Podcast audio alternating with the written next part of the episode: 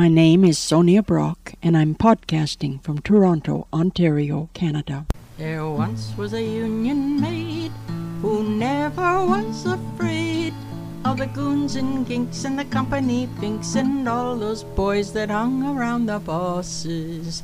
Went to the union hall when a meeting it was called, and when the time came on to vote, you'd hear her say, Oh, you can't scare me. I'm sticking to the union. I'm sticking to the union. I'm sticking to the union. No, you can't scare me. I'm sticking to the union. I'm sticking to the union till the day I die. My early years were filled with reading. I was an omnivorous reader. I read any and everything. Two books that radicalized me were Thorstein Veblen's Theory of the Leisure Class and Ethel Mannin's Comrade O Comrade. From the latter, I determined that anarchism was the best brand. When I got to New York City's Lower East Side in the 60s, well before it became gentrified, I sought out and joined an anarchist group called the Libertarian League. Affiliated with this group was a relic of early American unionism, the IWW, also known as the Wobblies, and this group was spearheaded by Sam Weiner. From Sam and the others, I learned to venerate unionism. It became self evident that the means of production should be in the hands of the workers. If I had known then what I know now, my view of unions might not have been so rosy. These were primarily armchair anarchists, long on theory but short on practice. From them I learned that the end does not justify the means. And long after I left New York, I carried this belief into all my future endeavors. The IWW, or Industrial Workers of the World, felt that Worker control, the means of production, was the way to a true anarchist society where none would lead but all would participate.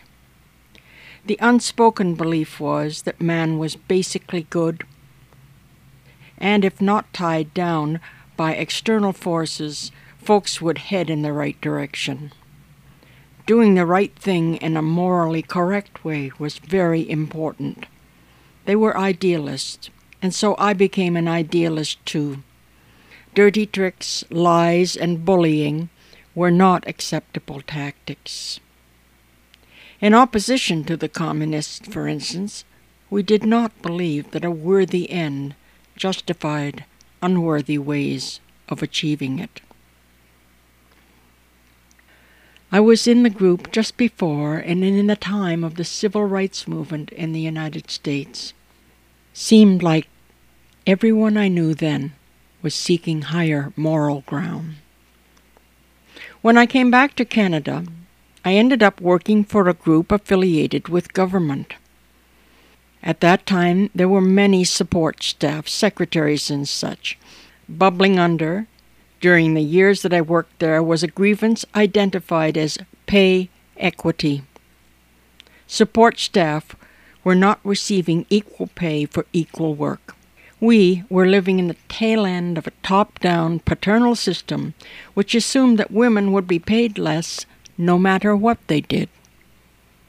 Now, this was a very just cause, no question about it. There was unfairness, and it was not being addressed. I went to many union meetings and listened to this and listened to that. As we geared up to strike, I watched the propaganda machine. It was propaganda. I received all kinds of encouragement to go on strike, and I was debating the matter in my head. There were certain people that fell into an area between management and support staff whose positions were covered by the union. Some of these folks did not support the strike for reasons of their own to which I was not privy.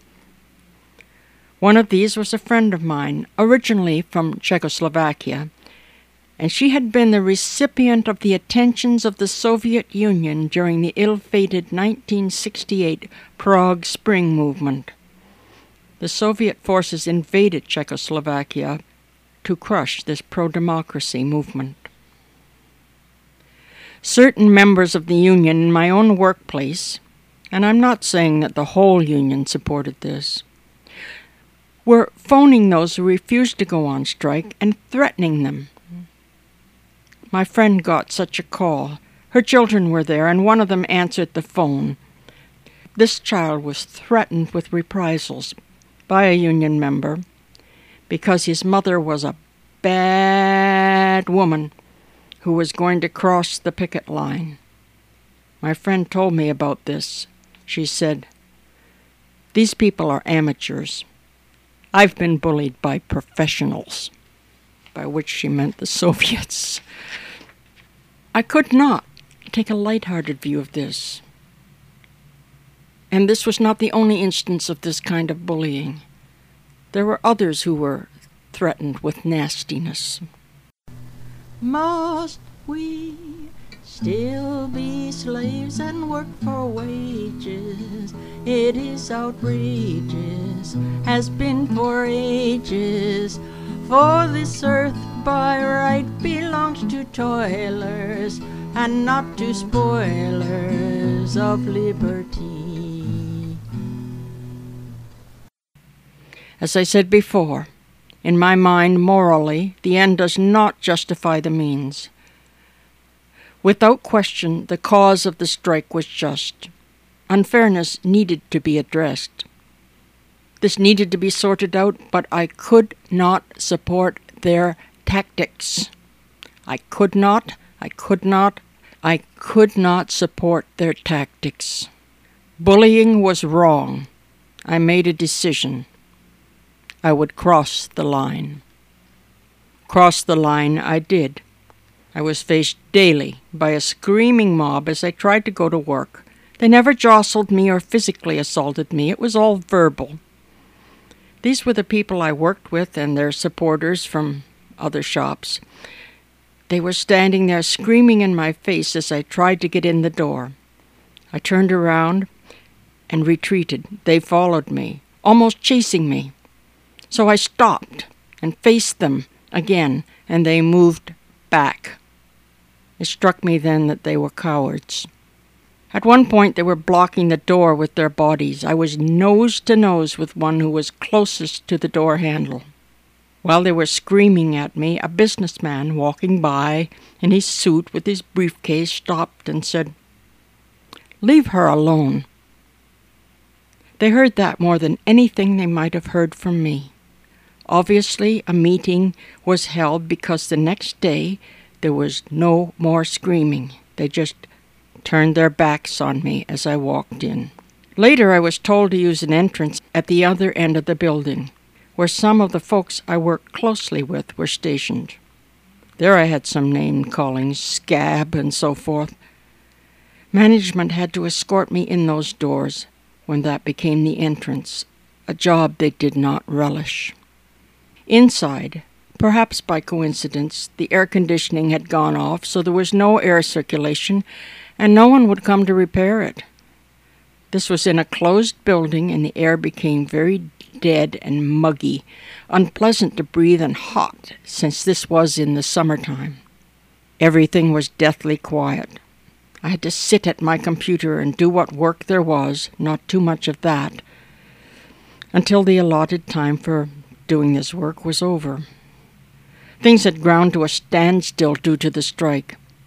I helped with some technical stuff, accessing data and so forth, which I could do because I'm a demi geek. I was not very happy. I was quite shaken. I would go into a washroom stall and meditate on a pillar of light and try to armor myself against all the animosity. It wasn't easy. When, finally, the long strike was over and they won. Working with those who had gone on strike was not easy either. For the next several years, as long as I worked there, I experienced some animosity. Some folks gradually mellowed. The die-hard Union people certainly did not. So I wasn't best beloved, but I was what I was, and some of them came to accept that. I never told them why I had crossed the line. It involved another person and my reaction to the telephone bullying. And I just figured they did not have the ears to hear me, so I said nothing. I just kept it to myself, and gradually the wounds healed over. I'm not too big on moral stands, but in this instance, I had to cross the line. We meet today in freedom's cause and raise our voices high. We'll join our hands in union strong to battle or to die. Hold the fort, for we are coming,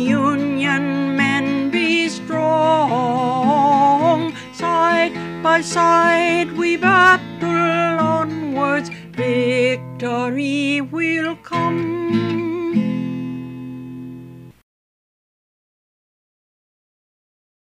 I can be reached through my website at soniabrock.com. S O N I A B R O C K.